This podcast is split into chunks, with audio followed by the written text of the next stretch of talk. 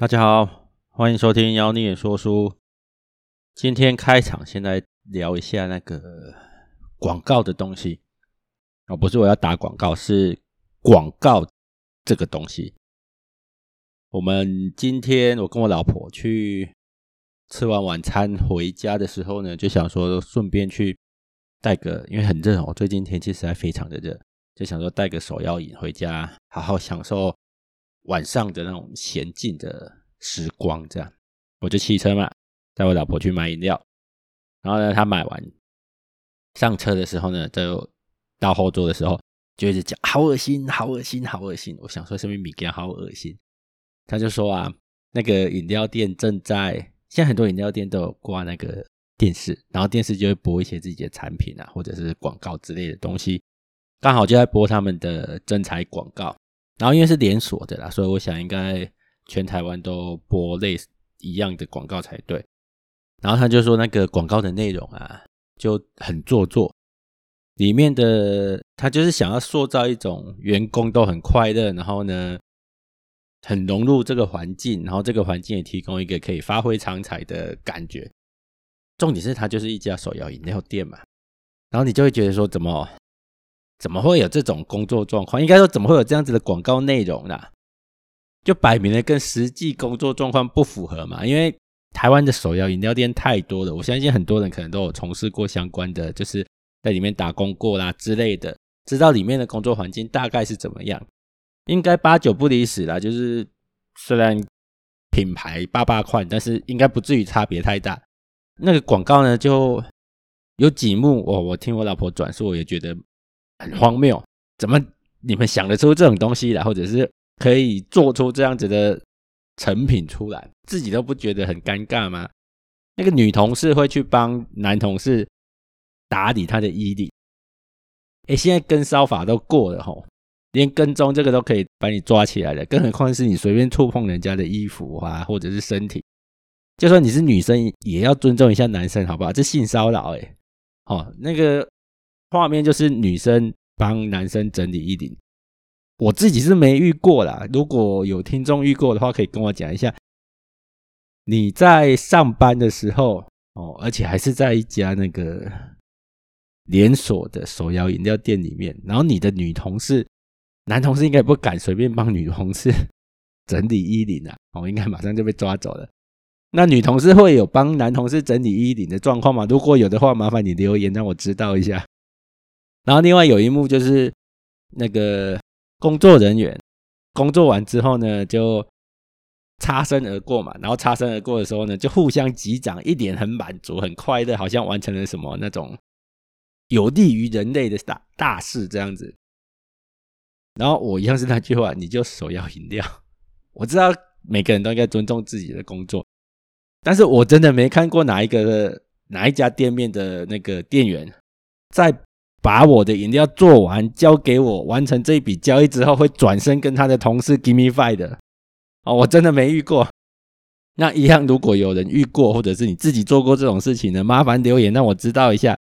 让我知道这个广告不是唬烂的哈。啊，为什么要聊这个广告？我那时候就在跟我老婆讨论说，为什么这些广告从业人员可以做出这样一个完全。不符合现实的情境出来。我们知道广告这个东西，有时候就是要把好的东西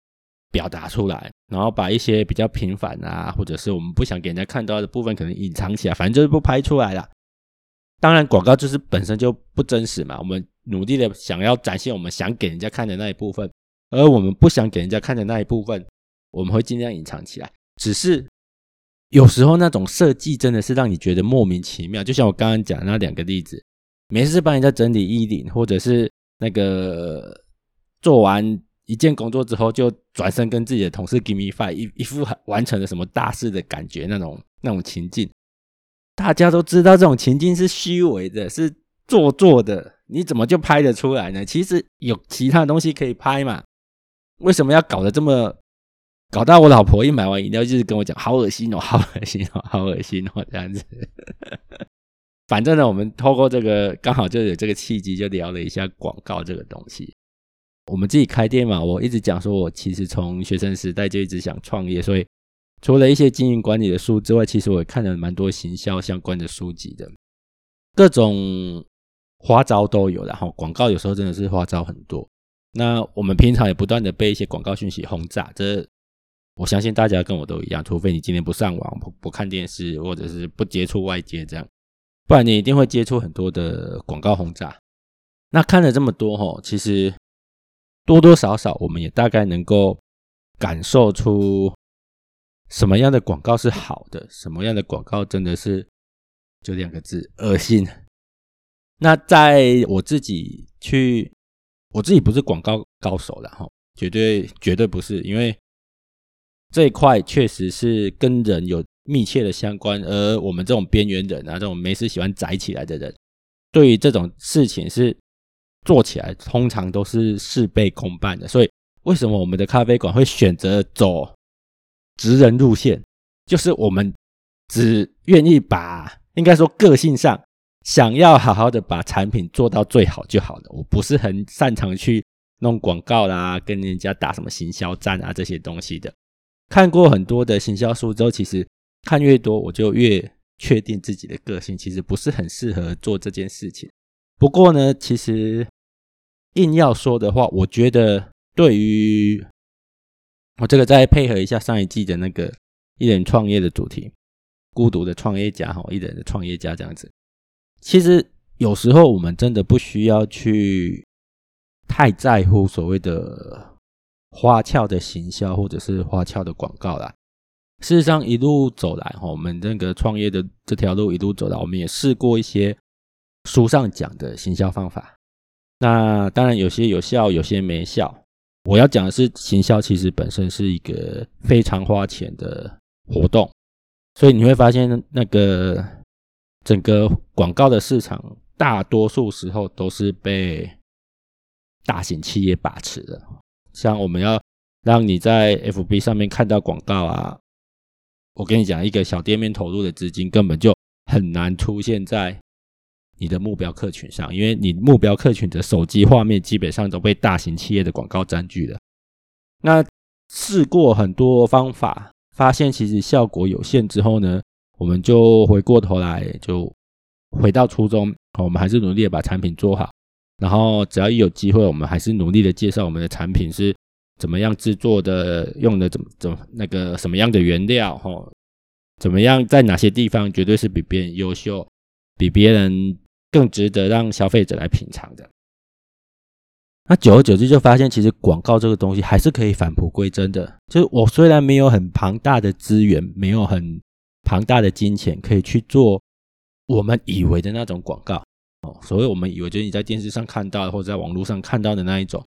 我们做不来。但是我们可以用相对的真诚，然后呢真实，我们不用做那么恶心的广告。我们不用做那么多花俏的广告，因为我们也没钱做啦。但是我们可以把真实的资讯揭露出来。我们用了什么样的面粉？我们用了什么样的鲜奶油？我们用了什么样的方式手做我们的点心？